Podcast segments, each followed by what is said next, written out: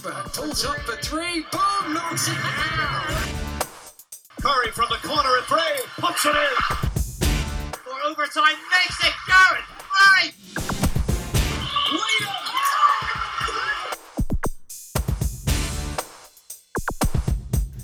Welcome to the MVP cast from me, Mark Woods, brought to you in association with Total Environmental Compliance. Check out their consultancy services for a whole range of environmental issues at tecompliance.co.uk. Don't forget, if you love the podcast, please hit that subscribe button on your preferred podcast provider and make sure you do leave us a review or click on the stars, whatever. It really does make a huge difference for us. And don't forget as well, if you want our new weekly newsletter the post up, head to mvp247.com and subscribe. Now, our guest this time is one of the very best point guards in all of the women's British basketball league. She is an archer, and she also happens to be Batman's best pal, Robin Lewis. Welcome to the MVP cast. Thanks for having me. Um, we'll talk about your superhero uh, ship and, your Twitter account uh, in a while, but um, let's talk food to start with rather than hoops. Um, on a scale of 1 to 10, how much of a foodie are you? A definite 10. I love it. I am a massive foodie.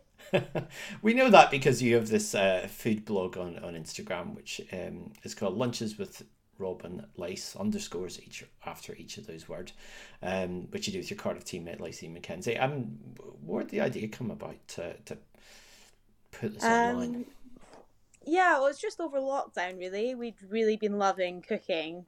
Um, and we kind of explored loads of different recipes, and then we were just like, oh, let's throw it out there. We follow loads of accounts on Instagram in terms of food and things like that, and we're kind of inspired by what we saw. So we thought, let's just have our own little content for us and start throwing some bits out there. And it's a good way to interact and get good ideas, I think, for what we wanted to cook at home. Um, so yeah, that was that. Was this yeah. something that like some of us started to bake during lockdown that you discovered food, or has this always been a passion? Um, so my mum is um, a home economics teacher. That's what she does. So kind of growing up, food's always been so central to everything we've done as a family. And I think she, I've probably been so lucky now. I didn't really think about it when I was younger, but in terms of her educating me of what to put in my body and an appreciation of good food, um, I remember when me and my brother were younger, we went on like a family holiday, and my mum used to pack like the cans of like beans and sausages and all that stuff, all the really generic like Scottish kids foods. and then we went out for a meal, and I think me and my brother were being really fussy, and we we were really young at the time. We were refusing to eat uh, what was on offer, and she was she said it was a complete turning point. She was she decided we would never have anything different again to what her and my dad ate. So they just gave us whatever they had, we had as well from that point onwards. So, and yeah, we both, me and my brother, both massive foodies now. The family WhatsApp's always pinging off with what we're all cooking and getting up to. So yeah, that's probably been quite a big part of it as well. How much does the the flat kitchen uh, at home resemble one of these?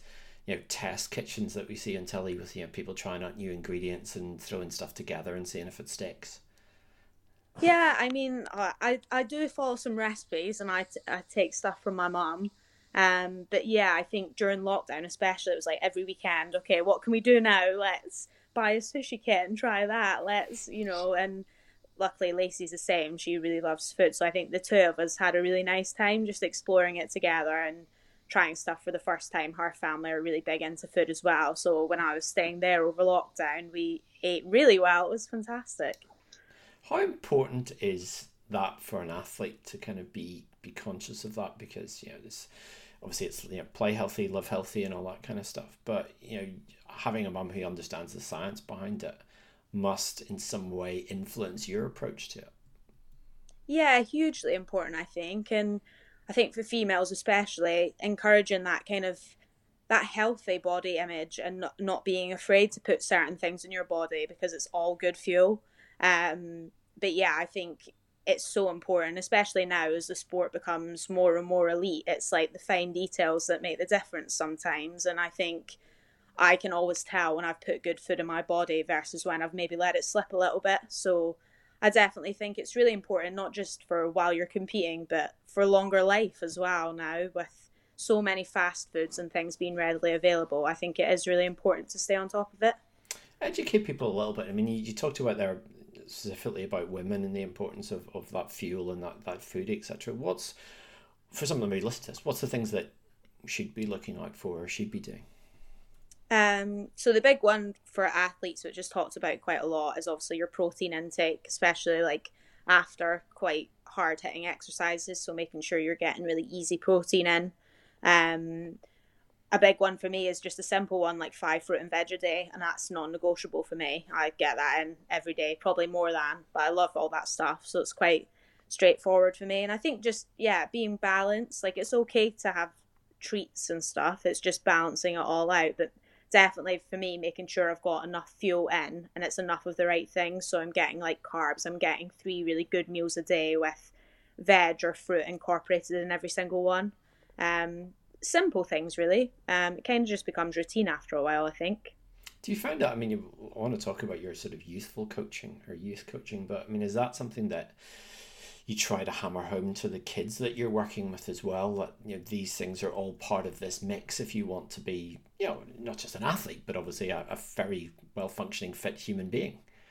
Yeah i think it is really important. I think especially in the uk we maybe kind of miss a trick there sometimes um because I think especially we don't maybe get as much time with younger athletes on the court, so it can be easily just to prioritize the physical stuff and just really hammer that home when actually there's a lot more to it. And I spe- especially over lockdown and kind of struggles people have been having with well-being like a good diet and a good bit of exercise and a good bit of sleep. That'll that'll put you in good stead I think for most things. Um so it probably is really important I think we're still in a process probably of educating that younger setup so that they're in a better position than we were when we were that age. How much are you the uh, I don't know what you call it, the food police of the Cardiff Archers squad? See, I've just got I, I've actually got the reputation of a bit of a Hoover. I just eat everything. so on the bus, I mean, Justine, one of the girls in our team, she is like amazed by the amount I will pack away as a small person. She's like just constantly eating all the time. Um, so yeah, I'm. I think I'm quite like balanced with what I eat, but I do just I do pack it away with you mean, that nutrition idea for you know for sport etc. I mean, there, there's a very holistic approach that the best sort of sports scientists advocate for for sports people these days. Give us a flavour of the regime that you build around it. I mean, I know you work as well, sort of part time, but you know, in, in the WBBL and Cardiff specifically, what is the weekly kind of physical training workout regime? Um. So at the moment, uh, we have team practice pretty much every day when we're not um, when we've not got a game. So I guess we're playing two games a week at the moment. So we'd go Monday, Tuesday team practice, Wednesday game, Thursday, Friday team practice, Saturday game, Sunday off, and then we have like a remote S and C program at the moment. We can't get into left, so we do that. Um, we're expected to do that really twice, twice, three times a week, but we've been a bit more left to our own devices during COVID with that.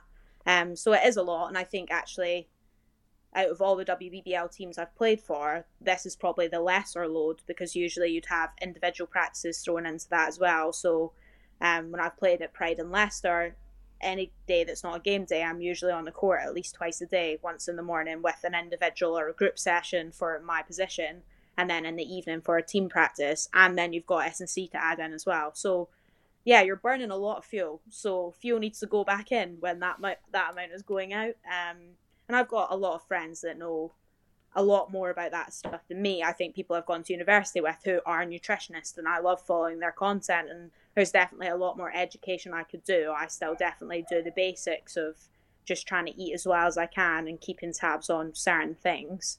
Um, but yeah, I think it's really important. I mean, it is times of COVID. Um, every club's been very different. Obviously, being in Wales, rules are different there. I mean, how have you find getting through this season so far?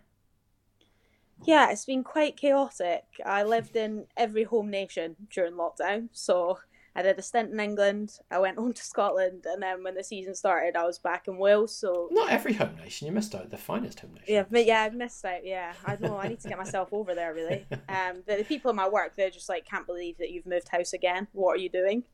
Um, so yeah, I think it's given me a newfound appreciation for basketball. Definitely, like we're so lucky to get to do what we do. And I'd never taken so long off from playing, like most people, since I started, since I was 10, 11. So 15 years, and that's the longest break I've had. So I think we were a bit like kids returning to the school playground on the first kind of week or so of practice. But I think for everyone, there's just that newfound appreciation, and we realise how lucky we are to get to do it at the moment when not many other people are getting to. Do you find that that's does the standard of play change this season? It's hard to evaluate because you know teams are coming off breaks or you're forced to cancel a game for you know, two or three weeks or because of you know COVID tests or whatever. I mean, do you find that you've been able to get the same continuity and that sort of chemistry that you might have done this time last year? Um, I think we've been quite lucky in the sense we've had a lot of returners. So we had that kind of core base there to kind of work off, which I think has been really good for us this year because, like you say, it can be quite hard to find rhythm. Um, obviously, we had that spell after Christmas where the university put us on pause. We were still allowed to train, but we couldn't play games. Um, and actually, I was really impressed with our group during that time. I thought everyone stayed really motivated. Everyone was still just really happy they were getting to train. Um, which in ordinary life maybe wouldn't be the case, but because COVID has given us this newfound appreciation, everyone was still fully on board. I think you can definitely see it affecting teams across the league, and even, I mean, we brought in Marley from Canada around Christmas time, and just hearing her saying there were so many people over there looking for contracts because so many leagues and other places haven't gone ahead or they've collapsed halfway through because of COVID.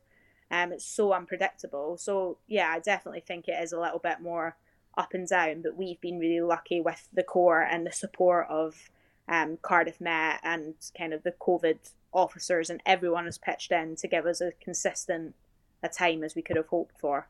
Was there a fear amongst the group because there was those few weeks where everyone was kind of asking the question, are they going to play again in the new year? I mean, was there was there some uncertainty and some nervousness that the university might have said, no, no more games? Um, I think we just tried to focus on ourselves. Um, there was a lot of paper flying around because it was risk assessment after risk assessment, and Steph and Sarah like they put in so much work to get us cleared. Um, but it did kind of it was getting to the point that it was kind of stringing on, and you do get to the stage you're like, if this goes on any longer, it's about fitting the games in on time. Like teams are getting back now and they're underway, and how are we going to catch up? Um, so I think we were there was it was a nervous time, but I think we were also just like we just focus week on week on our practice, and when games come back, it'll be fantastic. Um, so yeah, a bit of a mixed bag, really. Well, yeah, if it comes down to administration and sorting stuff out, the superlative Sarah Wagstaff was always going to come out on top. Exactly. Uh, the unsung hero of British basketball. Um, 700 plus career points now, six seasons in this league. Um, I mean, I remember when you first coming through the ranks as a junior. Has it flown by? Yes, it definitely has. Um, it's gone so quickly. I, I, yeah, I still struggle to comprehend it sometimes. It has gone really quickly, but then when you break it down, I've done so much in that time, living in different places and doing various things. So, but yeah, I still feel a lot younger than I am now. I mean, three different clubs. I mean, talk us through it. I mean, obviously, very different kind of setups between Leicester and Edinburgh and Cardiff. I mean, describe the sort of differences and maybe how each of them impacted you as a player.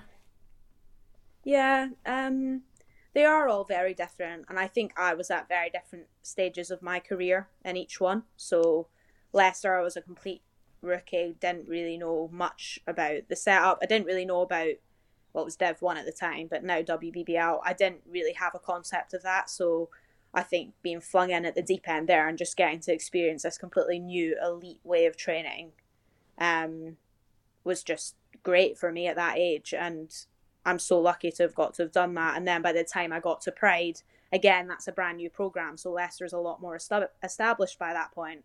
Pride, no one knew who we were. Um, but then by that point, I'm feeling like, okay, I've developed now for three years at Leicester. I can be a little bit more of a leader here. And we got to kind of put our own stamp on that program because it was brand new.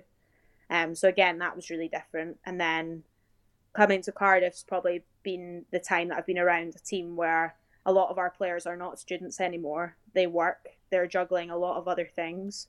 Um, so again, that's been different. There's more experience here, but it's maybe not everyone's top priority in the way that when I was at Leicester and at Pride, that was non-negotiable. Like basketball was like had to come up the top of the list, and you had to show all out commitment. Not that people in Cardiff aren't committed, but I think there's a lot more of a balance between what people have going on in their lives elsewhere as well.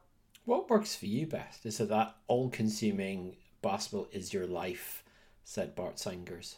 Mm-hmm. Or is it, you know, having a job on the side and you know, fitting this around it and having that mix of, of different things going on?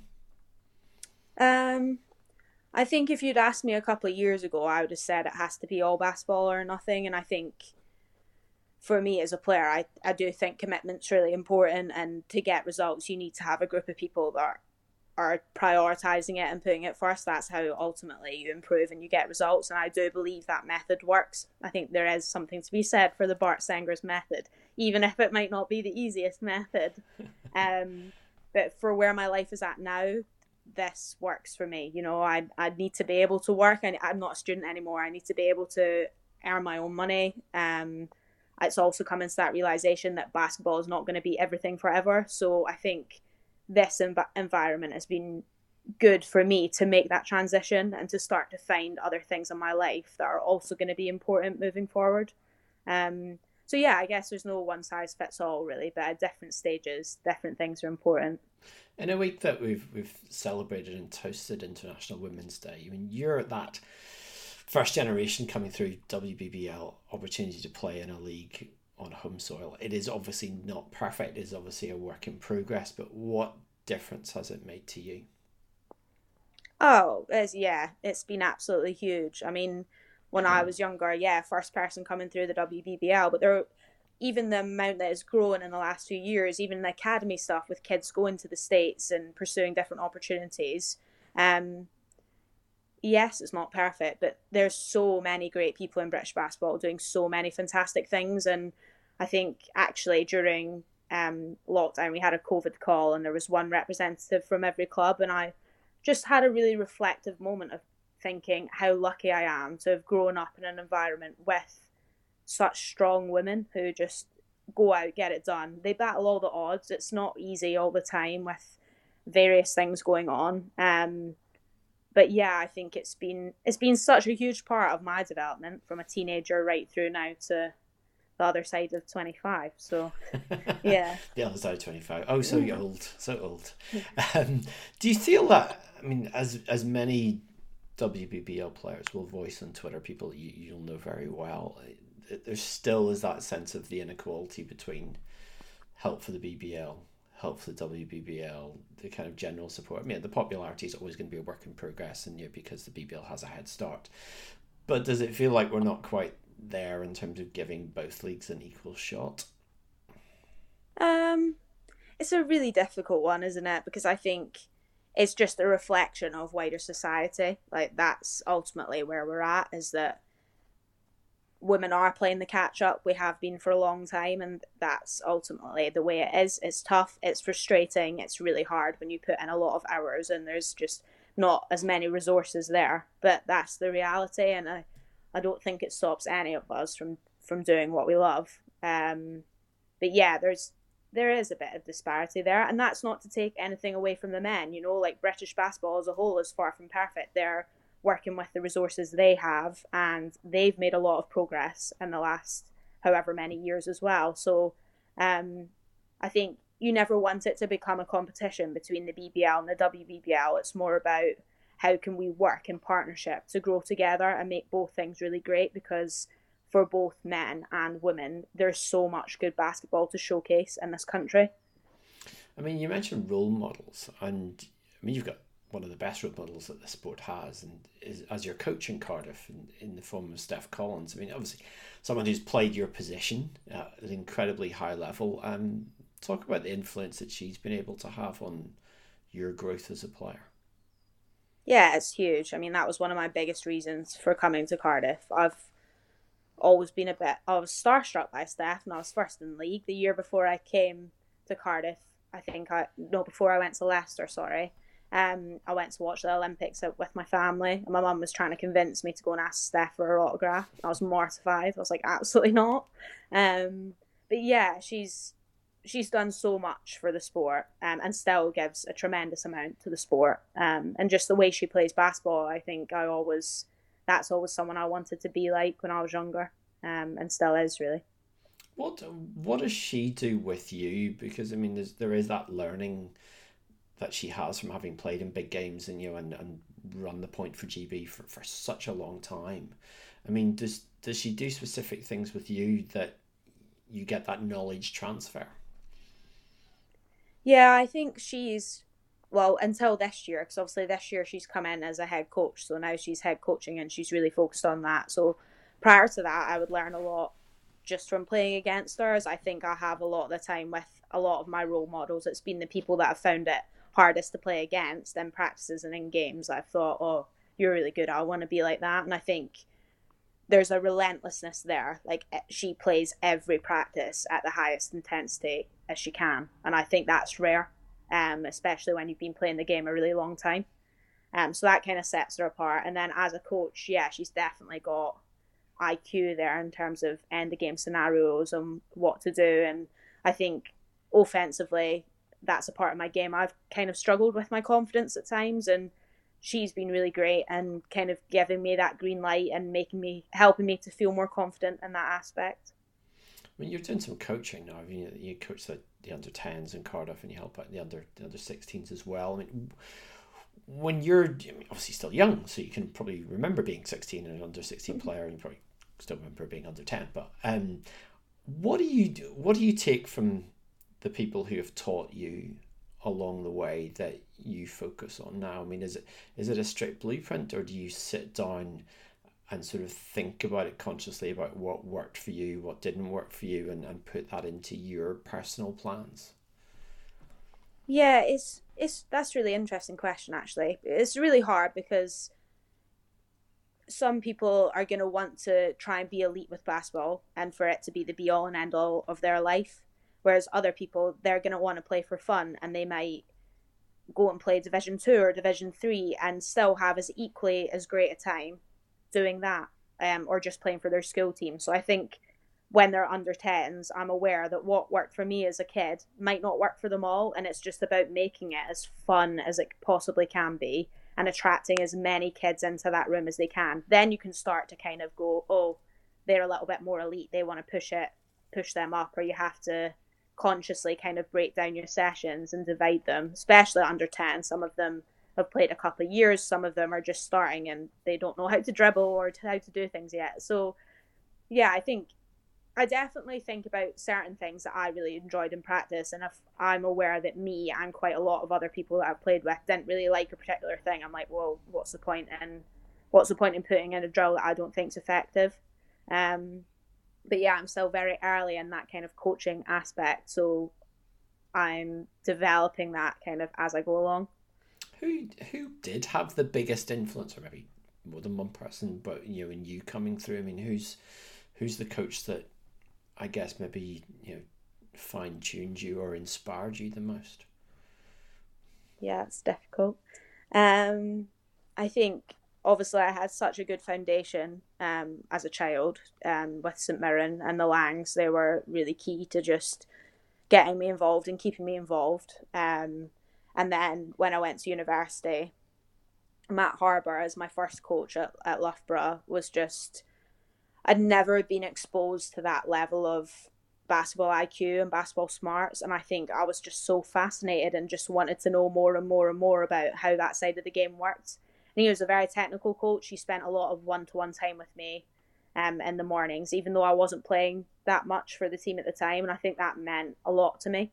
Um, so definitely he had a big influence on my career and kind of just developing my skill set from being very, very raw um, to someone with a little bit more of a basketball brain.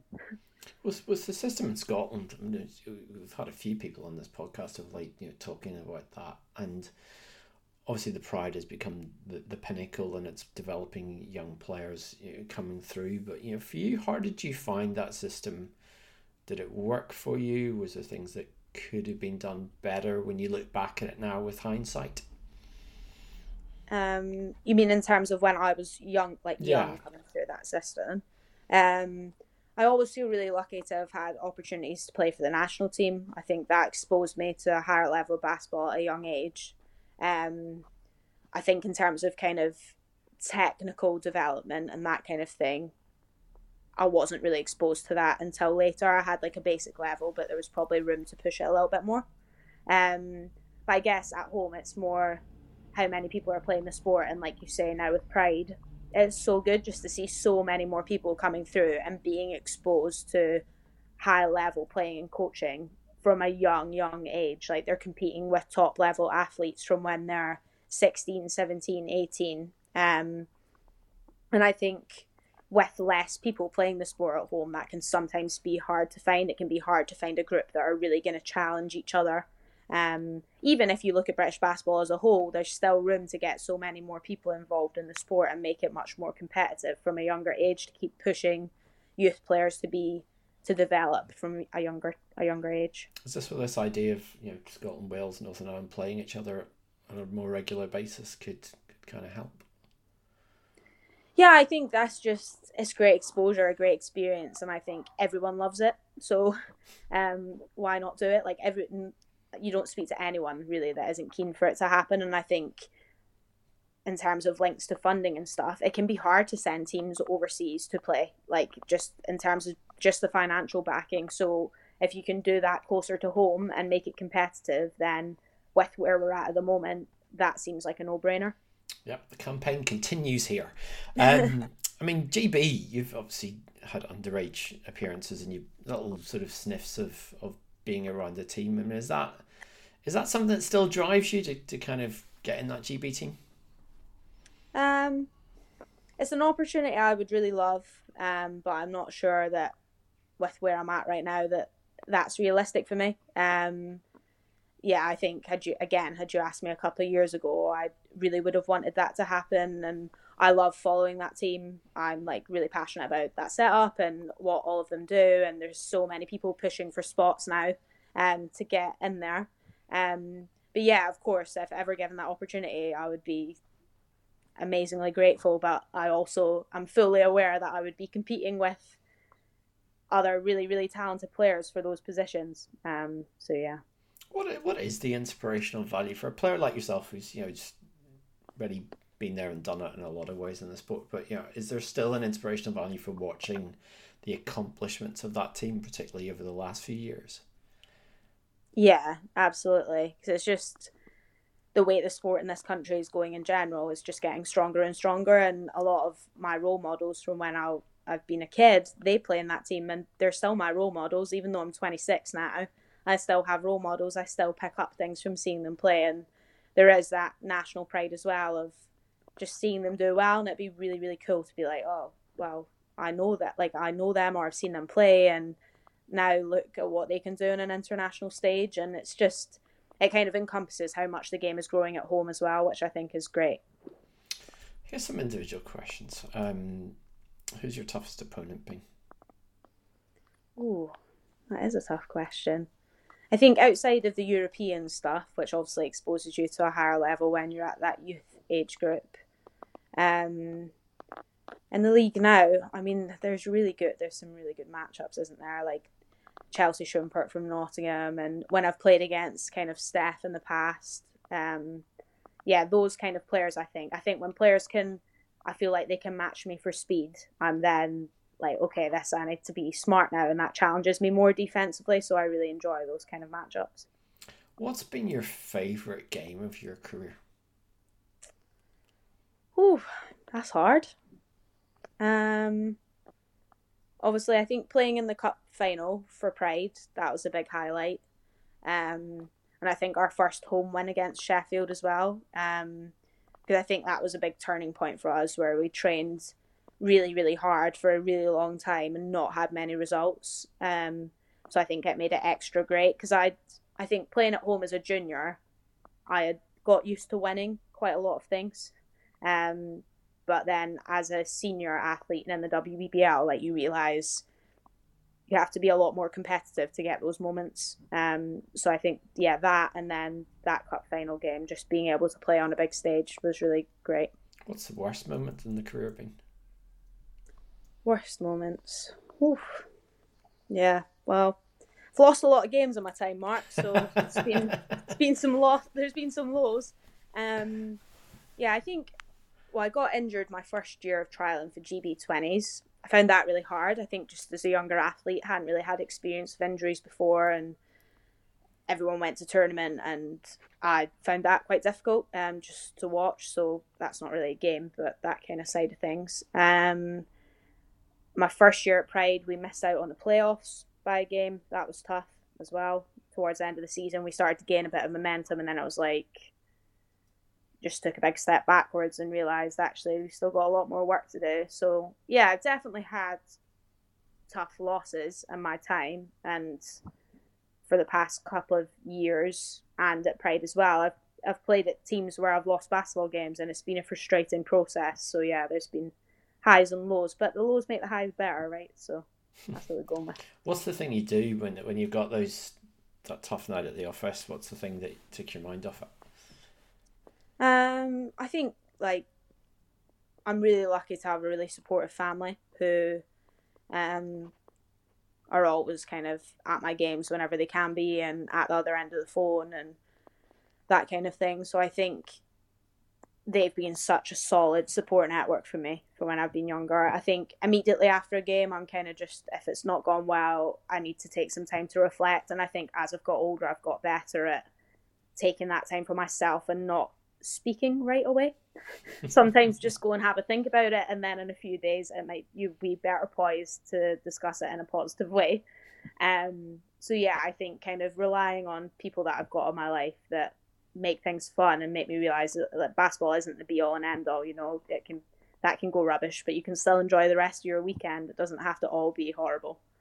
I mean, one of those other things that you've got, of course, is in your locker is that you've got a master's degree in, in international development from, from Edinburgh Uni, and obviously your degree from Loughborough before that as well. So now that you're as self proclaimed getting ancient, what's what's the future hold? Yeah, um, I really want to see more of the world. So post COVID, I would really, hopefully, me and Lace will be able to um, get away and see some more of the world before I decide. But yeah, I definitely in the next few years want to start thinking about a career in that kind of international development field probably. Um so yeah i think it's going to be an interesting few years of kind of transition and finding that path. And that if the two of you are away that will be the, a further explosion of your joint blog foods of oh, the world. yeah the food, the food blog will be will be popping off. There'll be um, inputs from multiple countries. So that'll be great. well, we look forward to it. Uh, if you want to follow Robin on Twitter, you can get her at Batman's Best Pal.